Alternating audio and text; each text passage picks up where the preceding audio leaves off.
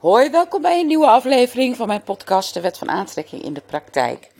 Ik realiseerde me net ineens dat ik volgens mij, maar dat weet ik niet zeker, nog nooit mijn verhaal verteld heb over hoe ik in contact ben gekomen met de Wet van Aantrekking.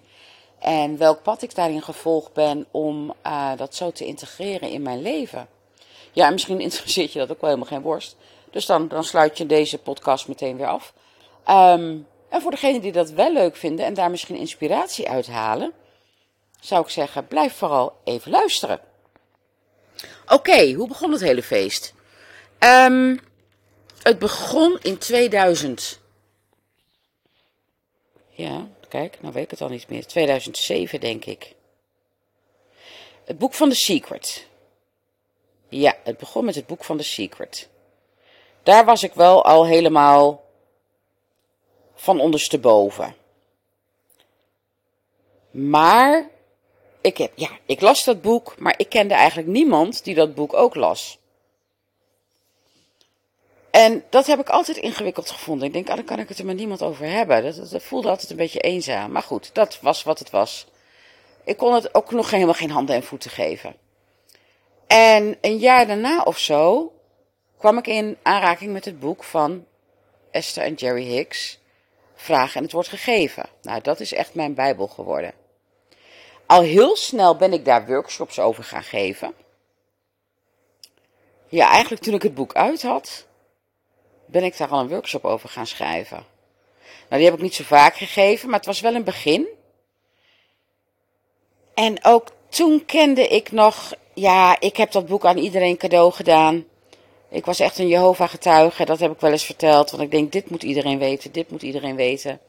Maar goed, daar bleken mensen helemaal niet zo op te zitten wachten. Want omdat ik nou eenmaal het licht had gezien, betekende nog niet dat de rest van de wereld dat ook had natuurlijk. En daarbij, er zijn vele wegen die naar Rome leiden. Maar als ik dan zo enthousiast ben over iets, dan ben ik een beetje hyper. En dan heb ik, ik, noem dat, een vriendin van mij zei, ja, dan, dan schiet je een beetje door. Ik zei, ja, dan heb ik een doorschietertje. Maar goed, ik, ik kende dus de wet van aantrekking, maar ik had nog, ik had geen omgeving. Ik kon het nergens kwijt. Ik kon het niet delen. En ik had zo'n behoefte om me er meer in te verdiepen. En ik was lid van een Facebookgroep, ik geloof Spiritueel Nederland. Meen ik. En toen ben ik daar uh, korte blogjes gaan schrijven over de wet van aantrekking. En dat werd heel goed ontvangen. Dus toen heb ik daar de vraag gesteld: Goh, is er soms behoefte aan een aparte groep over de wet van aantrekking? En daar werd heel goed op gereageerd. Dus toen ben ik een eigen Facebookgroep gestart over de wet van aantrekking. Ik was toen al coach, maar ik coachte nog niet volgens de wet van aantrekking. Um, ik, ik vond mezelf daar nog niet goed genoeg in. En het was voor mij ook een beetje een soort van coming out. Ik vond het spannend. Want het was materie die in mijn omgeving nou niet heel hard werd uh, toegejuicht. Waar ik, ik, ik, ik, ik uh, ontving niet echt, echt, echt uh, positieve feedback daarop. Dus ik, vond, ik merkte dat ik dat spannend vond. Maar ik had wel een plek nodig waar ik het wel kwijt kon. Dus zo is mijn gratis Facebookgroep ontstaan. Dat was puur voor mezelf, omdat ik behoefte had aan contact met gelijkgestemden, die dus dezelfde taal spreekt, dezelfde interesse heeft, dezelfde overtuigingen zich eigen wil maken. En daar ben ik dus allerlei vragen gaan beantwoorden over de wet van aantrekking. En dat was voor mij, en dat was dus allemaal gratis, dat had helemaal geen commercieel uh, oogpunt. En daardoor ben ik de boeken gaan lezen en toen ontdekte ik de workshops van Abraham Hicks op uh, YouTube. Want ik had een doel. Iemand stelde een vraag en dacht ik, oh interessant, dat ga ik uitzoeken. En dus door alle vragen die mensen mij stelden, is mijn kennis over de wet van aantrekking enorm vergroot. En het begon echt mijn passie te worden. Ik ben dus niet geboren met deze passie. Dat, dat is zich gaan ontwikkelen. En ik werd daar zo blij van. Ik had een community met mensen die, die dezelfde interesse hadden als ik. En op die manier, door de vragen van anderen te beantwoorden, en waardoor mijn behoefte steeg om me er meer en meer in te verdiepen. En er dus ook meer en meer naar te leven. Maar echt stap voor stap is het mij gelukt om het, om het zo te leven. En ook ik heb periodes gehad, ook in die periode met de Facebookgroep, dat ik alles weer aan de kant gooide. Als het in mijn leven, uh, even, als mijn leven even op zijn kop stond. En dat had dan met name met die angststoornis te maken. Als ik, daar, als, daar, als ik weer een trigger had, waardoor ik een tijdje helemaal van het padje was, kon ik er niks mee, liet ik het los, was ik ook afwezig in die Facebookgroep. En dat hoor ik van heel veel mensen. Van als het tegen zit, dat ze de neiging hebben om het aan de kant te gooien. Terwijl inmiddels weet ik, oh, juist dan haal je er zoveel uit. Ik heb ook wel eens klanten gehad die zich dan hadden aangemeld voor mijn programma. En waarvan ik dan merkte, hé, hey, ik, ik, ik, ik zie ze niet meer, ik voel ze niet meer. Dan neem ik contact met ze op van, joh, je bent, ik zie je niet meer in de live, je bent niet meer actief in de Facebookgroepen. Is, is er wat, gaat het wel goed? En dan blijkt het dus niet goed te gaan. En dan is eigenlijk hun behoefte om zich terug te trekken, tijdelijk te stoppen met het programma. En uh, een enkeling doet dat ook. Maar de meeste, als ik dan met ze in gesprek ga, en dan leg ik uit, joh, ik zeg juist nu, juist nu kan het zo helend voor je zijn, kun je er zo verschrikkelijk veel aan hebben. Juist nu moet je het niet loslaten, maar juist omarmen. En haal je er zoveel troost uit. En zeker ook in zo'n community, als je je open durft te stellen. Dat er mensen zijn die het vanuit jouw perceptie kunnen bekijken, die met je meedenken, met je meevoelen en je niet veroordelen. En die alle oude dogma's achter zich hebben gelaten. En op die manier heb ik stap voor stap de wet van aantrekking leren integreren. Maar het blijft iets waar ik aandacht aan moet blijven besteden. Nou, moet wil. Ik merk, ik merk dat het een behoefte is. Het is niet meer zoals dat met sporten is. Nou ja, er zijn mensen die elke dag heel geïnspireerd gaan sporten. Dat schijnt echt te bestaan. Ik begrijp er helemaal niks van. Eigenlijk ben ik strontjaloers. Maar goed, ik ben, ik ben niet zo'n sportmens. Maar dat, dat, dat weet je inmiddels wel van mij, denk ik. Um, ik mis het. Als ik twee dagen geen Abraham Hicks luister, dan voel ik dat ik het mis. Um, Zoals je enorm zin in een ijsje kan hebben, zo kan ik dan zin hebben in ik, ik heb die voeding nodig. Dus het is voor mij een manier van leven geworden. En ik merk dat bij mijn klanten ook. En daarom heb ik. Oh, grappig, ik was helemaal niet van plan om dit te vertellen. Uh, het is ook weer een manifestatie die zo vanuit inspiratie is ontstaan. Um, ik heb heel veel mensen die mijn membership hebben gevolgd. En, en op een gegeven moment is het klaar. En sommige mensen verlengen dan met een jaar. Uh, heel veel mensen ook niet. En op een gegeven moment merkte ik vorige week, of de week ervoor alweer. Ik miste een aantal mensen, gewoon zelf. Want ik bouw een, een, een, een contact op. Ik bouw een, een band op. En ik heb dus bij een aantal mensen een persoonlijk bericht ingesproken van joh, uh, je hebt het programma gevolgd. Uh, hoe is het met je? Merk je dat je, het, dat je het vast kan houden? Want ik weet ook dat mensen na een verloop van tijd moeite hebben om die routine toch vast te houden. Daarom verlengen ze ook of komen ze terug. Dus ik denk, ik ga checken of dat bij deze mensen ook geldt, want ik, ik wil ze zo graag terug. En al die oud-klanten heb ik een aanbod gedaan om lid te worden voor, het, uh, het, het, het, uh, voor de rest van hun leven voor het bedrag van 10 keer 37 euro.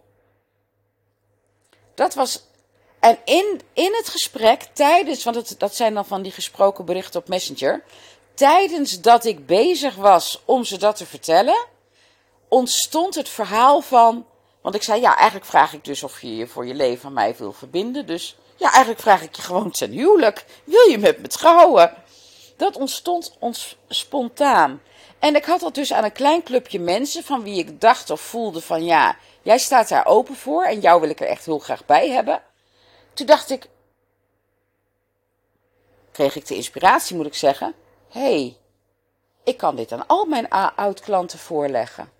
Dus ik heb ze een mail gestuurd met het onderwerp: Wil je met me trouwen? En ik heb zelf zo'n plezier gehad aan het schrijven van die mails. En echt gedacht, er gaat nu zo'n mooie club mensen ontstaan. En die ben ik de Lifetimers Club gaan noemen. Ook vanuit een eigen behoefte om weer in contact te komen met die mensen. Om een community te creëren van een vaste kern. Waar iedereen zich veilig voelt, thuis voelt. Altijd terug kan komen. Zich soms misschien een tijd terugtrekt. Maar dan weer denkt: Oh, ik mis het. Ik mis die verbinding. Ik wil weer even bij mijn tribe terecht kunnen. Waar, waar mijn taal gesproken wordt. Waar ik me thuis voel. En inmiddels hebben we echt een mooie club. Uh, het zijn allemaal vrouwen. En het voelt zo goed en iedereen is helemaal blij. En, en wauw. Dit wilde ik eigenlijk helemaal niet vertellen. Maar wat, waardoor ik daarop kom, is ook omdat ik van mijn klanten, maar ook mijn oud-klanten weet, en ik merk het zelf soms ook, dat als jij in jouw privéleven weinig of geen mensen hebt met wie je deze materie kan delen, dat de, je sociale leven kan veranderen. Dat kan echt voelen als een soort uh, zielsverarming.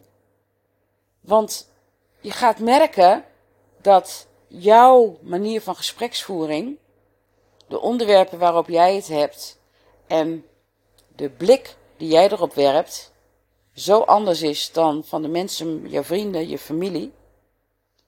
Je gaat het verschil opmerken en je gaat een gat voelen ontstaan. Het is bijna net, ik praat nu even voor mezelf, of ik niet meer normaal kan communiceren met mensen. Dat heb ik een tijdje gehad. En daarom werd die Facebookgroep ook steeds belangrijker. En daarom is die behoefte aan die Lifetimers Club ook zo groot. Inmiddels heb ik daar mijn draai in gevonden en wil ik je daar ook meteen een tip voor geven.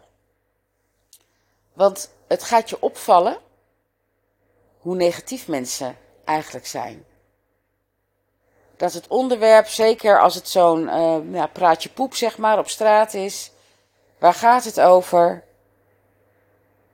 Heb je gezien op het journaal overstroming hier? Tsunami daar, Oekraïne hier, politiek daar. En ik voer dat soort gesprekken niet. Ik voer geen gesprekken over politiek.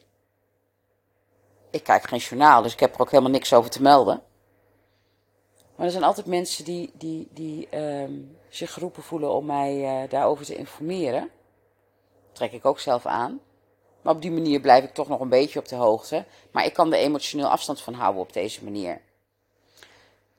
Laatst had ik ook een gesprek met iemand waarvan ik weet dat hij altijd begint over de regering en Rutte moet weg en dit en dat. En wat doen ze allemaal wel niet voor de Oekraïners en de vluchtelingen en onze eigen mensen dan. Daar, daar krijg ik een, soort allergie van. Sorry, ik moet even een slokje water nemen. Maar inmiddels ben ik heel handig geworden in het omdraaien.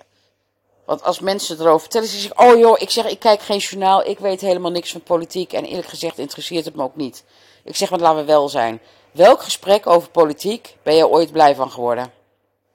Nou, er kan bijna niemand een, zich een gesprek herinneren dat ze blij werden, vrolijk werden of dat sfeerverhogend werkte over politiek. Of het nou op een verjaardag was, of tijdens een onder onsje, of dat je hè, iemand tegenkomt en even een praatje maakt.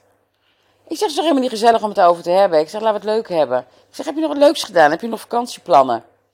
Dus ik word er steeds handiger in om het of te relativeren, of het onderwerp op een ander, uh, het gesprek op een ander onderwerp te brengen. Um, zodat ik niet mee ga in die negatieve vibe. En het wordt er veel gezelliger van.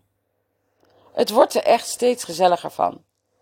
En je gaat op den duur ook merken dat je steeds minder mensen aantrekt die de, de, de, behoefte voelen om het daar met jou over te hebben. Maar dat kan ook betekenen dat je gaat merken dat mensen afstand van je nemen. En dat is niet bewust, maar dat is dus, jij zendt wat anders uit en dus trek je wat anders aan. Dus het beginnen leren te integreren van de wet van aantrekking kan best een eenzame periode met zich meebrengen. En daarom is zo'n Facebookgroep als die van mij, en er zullen er meer zijn, het maakt niet uit, maar een plek waar je met gelijkgestemden samenkomt. Zoals ze dat eigenlijk in de kerk ook doen, hè? Eh, ho, ik beweer niet dat ik een kerk uh, vorm, alsjeblieft niet. Maar waar, je, waar mensen jouw taal spreken.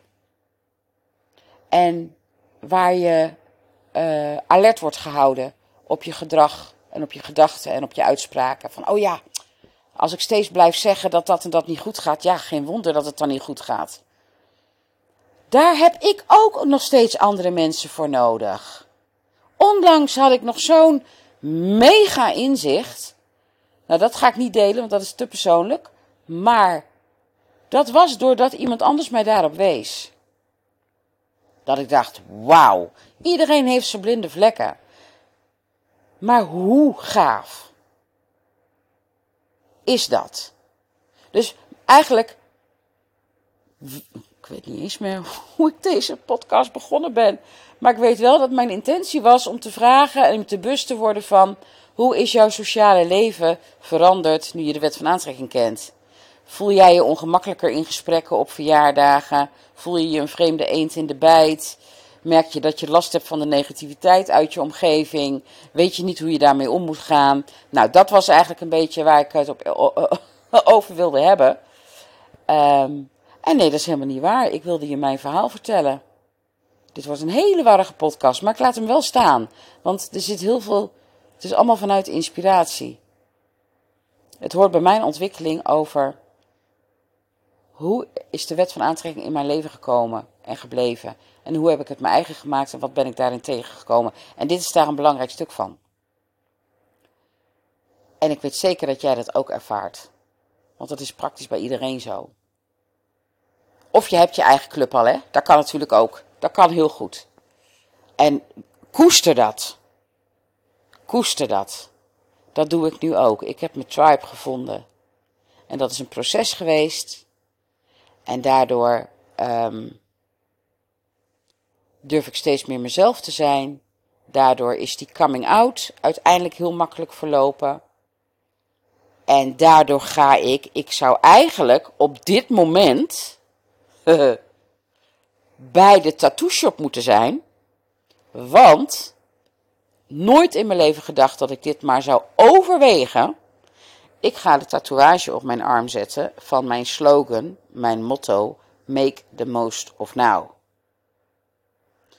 En dat ik dat doe, is voor mij een enorm statement van mijn hele traject van het leren kennen van de wet van aantrekking en het integreren in mijn leven en ermee naar buiten komen. Ten eerste is het een reminder voor mezelf, make the most of now. Maar het is ook een statement naar buiten, kijk, hier sta ik voor. Dit is waar de wet van aantrekking in essentie over gaat. Dit is wat ik uitdraag. Dit is wat ik mijn klanten leer. Dit is waar ik het uren en uren en uren over kan hebben. Dit is wie ik ben. Maar de tattoo meneer die uh, appte mij gisteravond dat hij uh, vandaag niet kon. Ik was echt teleurgesteld, maar toen dacht ik ook meteen... Ook dat is de wet van aantrekking. Blijkbaar komt het voor ons allebei op een ander moment beter uit. Prima, maar die tattoo komt er. En ik word er helemaal blij van als ik ga denken dat hij er staat en dat ik daar de hele dag naar kan kijken. Echt nooit in mijn hele leven gedacht dat ik een tatoeage zou nemen. Echt nooit. Dat vind ik weer zo leuk, hè. Het is zo leuk dat je niet weet hoe je jezelf gaat ontwikkelen. Ik wil ook niet weten wat er in de toekomst gaat gebeuren. Want misschien als ik nu weet wat ik over vijf jaar doe, word ik daar nu heel ongelukkig van. Terwijl ik er naartoe ga werken. En op dat moment is het exact helemaal wat ik wil. Dus daar, en dat is weer ook weer die essentie van make the most of now. Want je hebt maar controle over één ding en dat is over nu. En dan met name over hoe jij je nu voelt. Dat is het enige waar je controle over hebt. En als jij altijd als focus neemt en blijft houden om je zo goed mogelijk te voelen op dit moment, volg je altijd je innerlijke kompas. En volg je altijd jouw unieke pad naar al jouw doelen en wensen. En ik weet nu nog niet wat mijn wensen zijn over vijf jaar. Maar dat wil ik ook helemaal niet weten. Ik weet wat ik nu wens. En daar word ik blij van. Grappig hoe zo'n verhaal zich elke keer weer ontspint. Ik hoop dat het niet te warrig is. Ik hoop dat je er een beetje lijnen hebt kunnen ontdekken. Zo niet mag je hem ook laten weten. Maar ik laat hem gewoon staan. Want je weet, ik neem alles in één take op en ik, ik bereid het eigenlijk niet voor.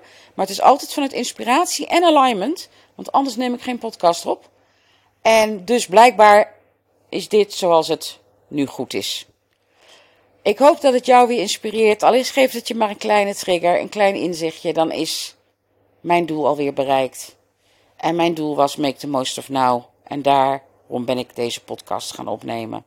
Dat was mijn make the most of now moment. Dus wat wens ik jou vandaag? Een heerlijke zonnige dag. Make the most of now. En tot heel gauw.